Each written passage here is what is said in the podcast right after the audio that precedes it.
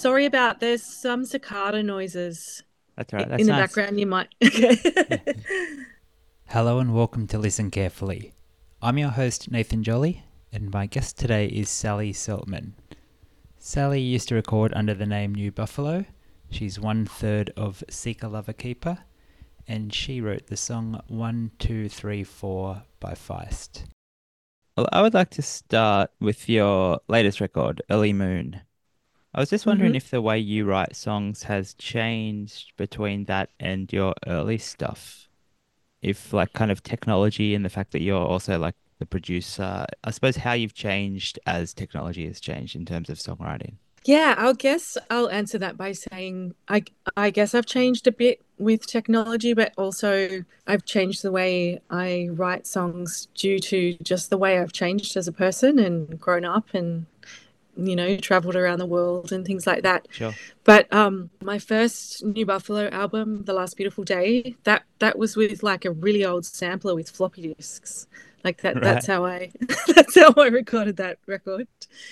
Yeah, and that was just available to me at the time, and it was my husband's sampler. And um, but I still use Pro Tools. Like out of over all this whole time, that's that's still my. Um, I I choose to record using Pro Tools. And do you build from the production up, or do you write the songs on like say piano or guitar or something like that? Like how? I guess how I'm asking how you write songs for one of yeah. Um, I mainly write songs on piano or guitar, yeah, um, or keyboard or anything that's lying around. I'm a big fan of like broken instruments that hardly play, and I just feel like that's a challenge for me, and it's kind of fun. Yeah. Um, but then, then I do have some songs that I've written where I didn't have the song written, and I got got onto Pro Tools. And um, just started writing by doing some loops or some samples or things like that.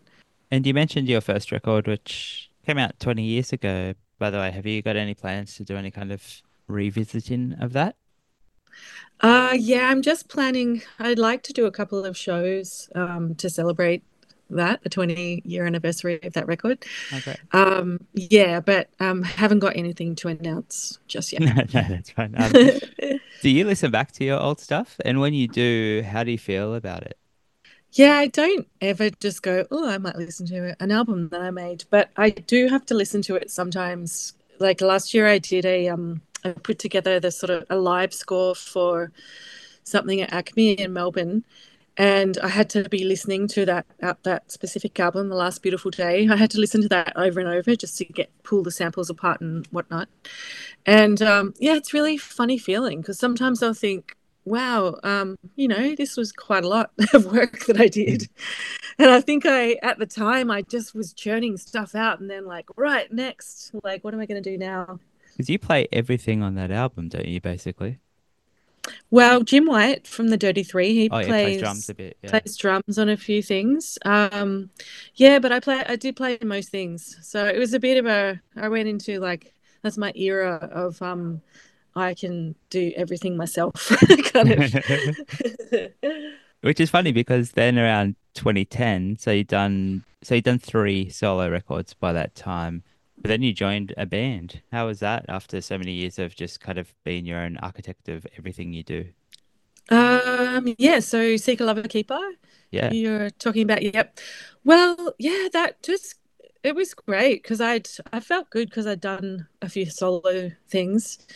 Um, and it just felt like a nice um, thing to try and we were all up for it. So, um, it's definitely very different to just working on my own because, you know, when you're collaborating as a group like that, uh, there are a lot of times where you've got to let someone else have a bit more of a say and then you have more of a say and be constantly talking about your feelings and that that sort of thing, which, um, yeah, which was good. And, and, of course, I always just think at the end of the day, it's like, anything you do as a collaboration like that, it's not going to sound like your solo stuff, and that's not what you're trying to achieve. It's going to have the sort of sound and flavor of everyone that you're working with.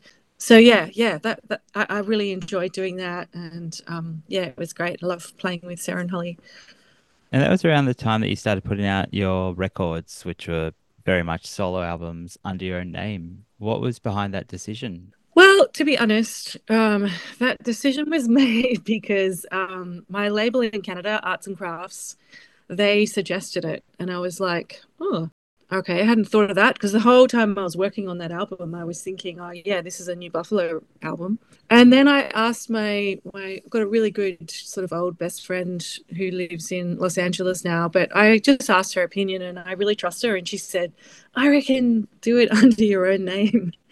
And so that's that's why now I release music as Sally Seltmann instead of New Buffalo. So, do you feel it's like one continuum, like you don't divide the projects, or do you? Um, I sometimes feel a bit like, why did I do that? Why did I change my name? um, but yeah, it's a big decision midstream. Yeah, it is. It's kind of weird. Um, but I definitely feel, in a way, my New Buffalo albums, that I was more solo. I was doing everything. I was recording, producing, engineering on, well, not not the first E P with New Buffalo. That was my husband Darren recorded and produced that. But um, I don't know. It's weird. I just kind of went with it. You know, you just kind of travel through life and make changes and try not to regret them. I'm glad you brought up that first E P. I love sixteen Beats. And yeah. Did that get Triple J play at the time? Oh, I actually can't remember, but I do remember that's what, like, Heavenly in the U K, they loved that song, and that's how they put out that E P over there. And I toured with Ed Harcourt in the U K because of that song. That's amazing. Yeah, I wrote. I love that song too because I, I wrote it on this tiny Casio keyboard that my parents gave me when I was about ten, and I was I just moved to Melbourne, and I was just sitting sitting on the bed in the share house that I was living in. And and I just wrote that song, and it's very inspired by the Beach Boys and Surf's Up, like, you know, that album. Yeah, that's a beautiful album. Yeah, so, yeah, it was, I don't know, yeah, you're making me think about my past. Sorry about that. That's all right. Let's stay back there then. When you were making that first E P, where were you musically? Like, had you had a few kind of bands and different kind of recording things, or was that the first thing you'd recorded? Um, so I grew up in Sydney, and I, um, when I was about eighteen, started a band with my best friend, who's the one who I got advice about changing my name. Um, and we were called we were called Lust of Four, and we were like this cool sort of guitar, bit punk, but very melodic harmonies band that would play like at lots of pubs and stuff in Newtown. Yeah. Um, and then we kind of that just fell apart after a few years. And then I and then I just really had the feeling that I wanted to try and start a solo music career. Um, and I moved to Melbourne, and um, and I met my husband Darren, and he li- he's from Melbourne. Um, so yeah, he plays a very major role in my life, really, because we're still married and everything. He's your husband, yeah.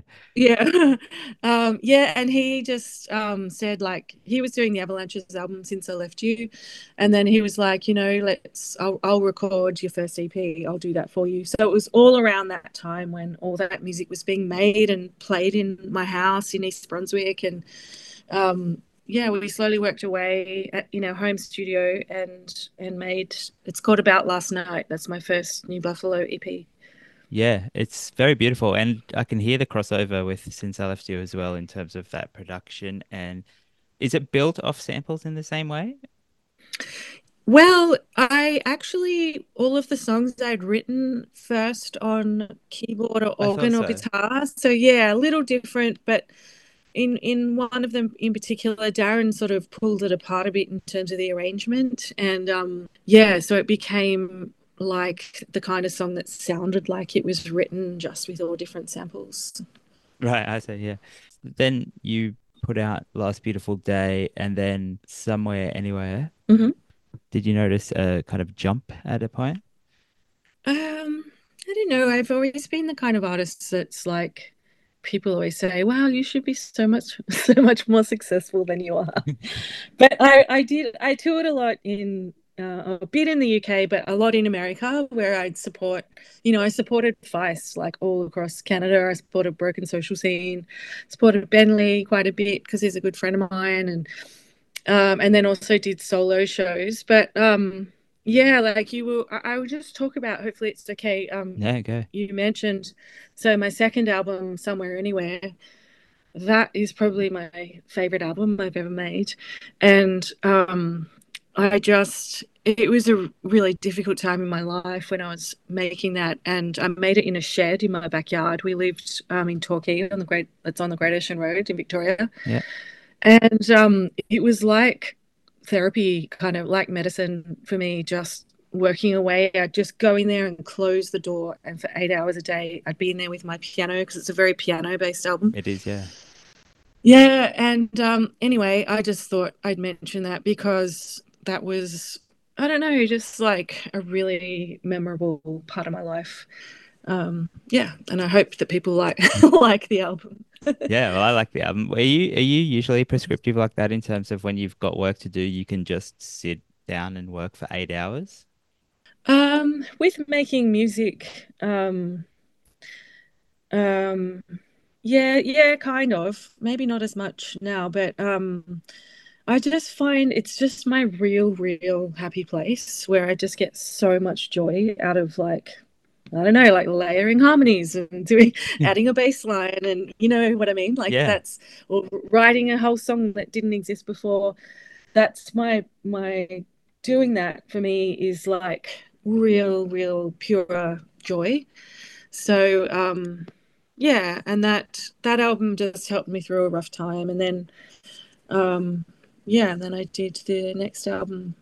And then what was it like touring the, that album, considering, you know, you were going through a rough time? Did you feel like you had to relive it?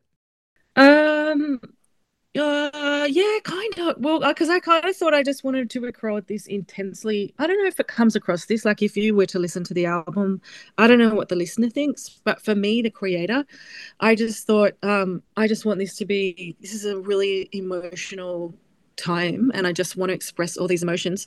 And I'd go down to work in my little shed studio, and it would be the night, and I'd look up at the sky, and there would be this full moon and all these like clouds like blowing across, and I would think, that's what I want this to sound like and feel like as an album. That's beautiful. Yeah, then I did play some shows for that in America and Australia, and that was great, and I loved it. And it, but it, they were emotional songs for me to sing, uh then so I decided to try to make a bit more of an uplifting album after that, even though it's not that down. All my songs are emotional, uplifting, everyone tells me, so I love to write sad, kind of dark songs, but there's always a light, you know, that you can that I can mention. Yeah. That you can see.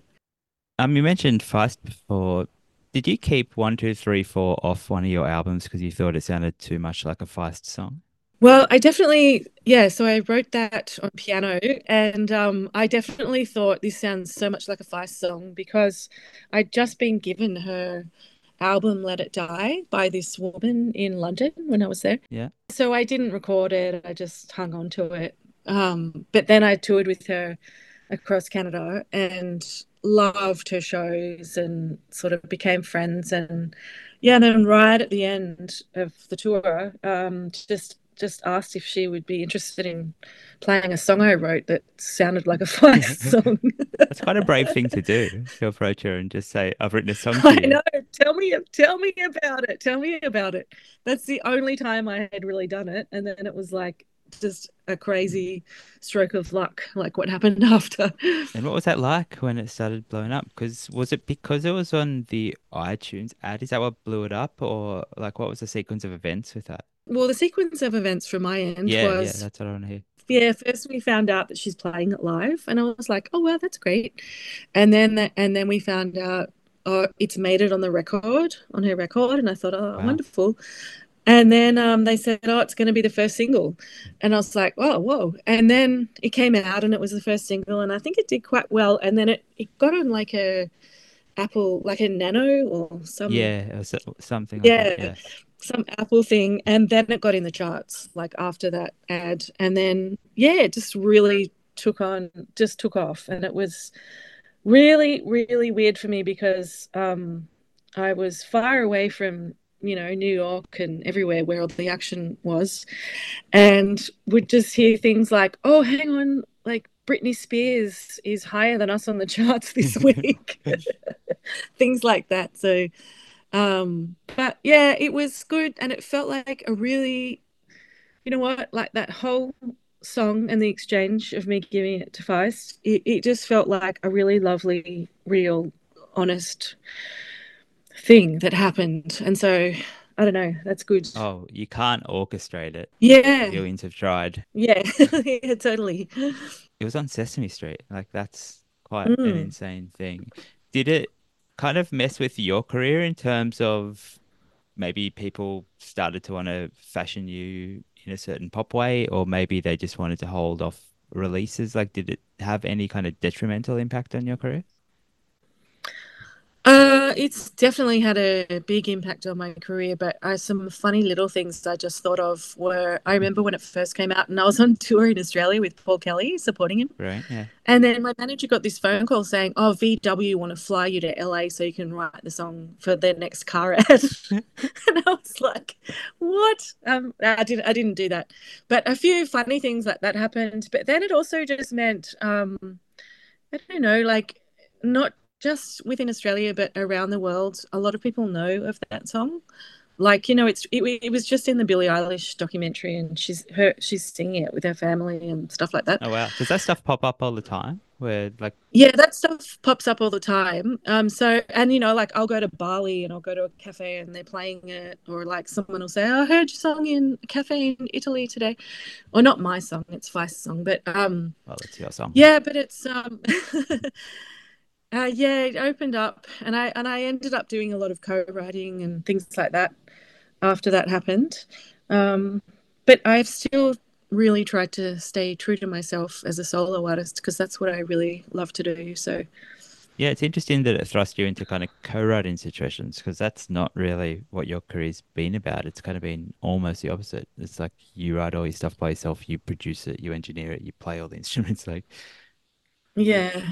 How was that experience having to, like, did they kind of team you up with like L A songwriters? Did it get to that point? Um, yeah, well, it was, it was, a, it was definitely a choice I made. Like I, oh, sure, I yeah. decided, yeah, I want to go over and write with different people. Yeah. Why wouldn't you? Yeah.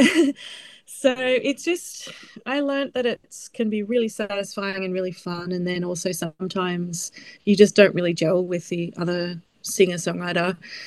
And then I also learnt that I, I want to do keep doing my own solo albums. But, yeah, I am open to co-writing because um, I, I do I just do really love the process and the act of writing a song.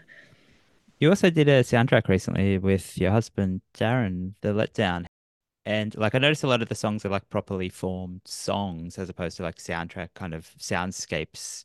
Did they start as songs or were they written specifically for that project? How did that come about? Um, yeah, so that was um, my good friend of mine, Sarah Scheller, was one of the creators of that show and asked us to do the music for that. And, yeah, the way we, Darren and I worked together with that, so we both composed and recorded it, uh, we just felt comfortable having knowing if we had quite a big library of songs that we'd composed ready to go for, you know, when we'd get all the footage. Um, whereas I think a lot of composers work with, they, they get the footage and then they quickly have to compose everything. yeah. yeah, but I guess for that, um, so you can listen to the soundtrack on Spotify and wherever you listen to music. Yeah, it's like a fully formed album. It's brilliant. Yeah, well, we we formed each song into a bit more of a song, so it would be like a yeah album for people to listen to. But yeah, it was a really great experience. We loved it. Um, we love writing for for the screen. Is that something you'd done before? No, I've I've had my songs used in films before, like. Um, Grey's Anatomy for one, and you know okay, just stuff yeah. like that where where um it's an existing song of mine from one of my album gets licensed for a film. But that was the first um thing we'd done, and we actually won an award. We got we won like Screen Screen Music Award for Best Song for um Dancing in the Darkness for for that show. So that That's was brilliant. quite a good quite a good achievement. Absolutely. A few final questions. Is there a third Seeker Lover Keeper album in the canon, or is that just something where you literally just meet up at the townie and decide? um, I hope there'll be a third one. Um, I definitely love the process of working with Sarah and Holly, and we're all quite busy with our different little bits and pieces that we do. Um, so, yeah, I, I hope so. And what about a follow-up to Early Moon? How far along are you in? Well, I suppose I better ask what you're working on at the moment, if it is a solo album. Yeah, yeah, I'm working on a new solo album. Great. Um, yeah, I'm I'm recording and producing it myself, so I'm going back to like my New Buffalo days. Excellent. And yeah, I'm feeling really, really good about it. I've got most of the song, most of the songs are written, and um, I'm just doing full home studio kind of um, world. Are you good at knowing when to like kind of hit the brakes with that stuff, or do you end up like layering, you know, as you mentioned, Brian Wilson style, Surf's Up until oh, yeah. you have to strip it back? Um, I'm actually pretty good at hitting the brakes. Oh, that's good. Yeah. Uh, so I, I, I work I work well with people who don't hit the brakes and take things a little further, to be honest. But yeah, um, yeah I I just yeah I don't know. It's it's a, that's a really interesting thing, because some musicians, they really find that difficult, don't they? To like when when's the time to say a song is done? Yeah, because it's endless options and you can endlessly tinker. Yeah, there's no. Yeah. yeah. Um, and I suppose finally, if you had to point someone to one of your songs that you just feel has been severely overlooked and needs another chance, what would that song be? You can choose a few if you've. Oh, that's a great question. Um, okay, I'll, I'll choose my song Yes yep. from my first New Buffalo album. The New York Times did not overlook it, but maybe some other people have, because they mentioned it in their review. Oh, that's great. Um, yeah. Um, anyway, I really like it. It's the poetry, like in the lyrics, I, I'm really proud of. Um, another song, oh, God. Um, oh, there's a song called States and Spaces that, that's from my album Hey Daydreamer, and it's the last song on the album. That's one I like. And then on that note, I'll also add Misery and Mountains, Arrows and Bows, and that's the last song off my Somewhere Anywhere album, and that feels like that's the song that sums up my life or something, if you know what I mean. And that was Sally Seltmann, and you can listen to her most recent record, Early Moon, wherever you listen to records. And my guest next week will be Lydia Lunch. Until then.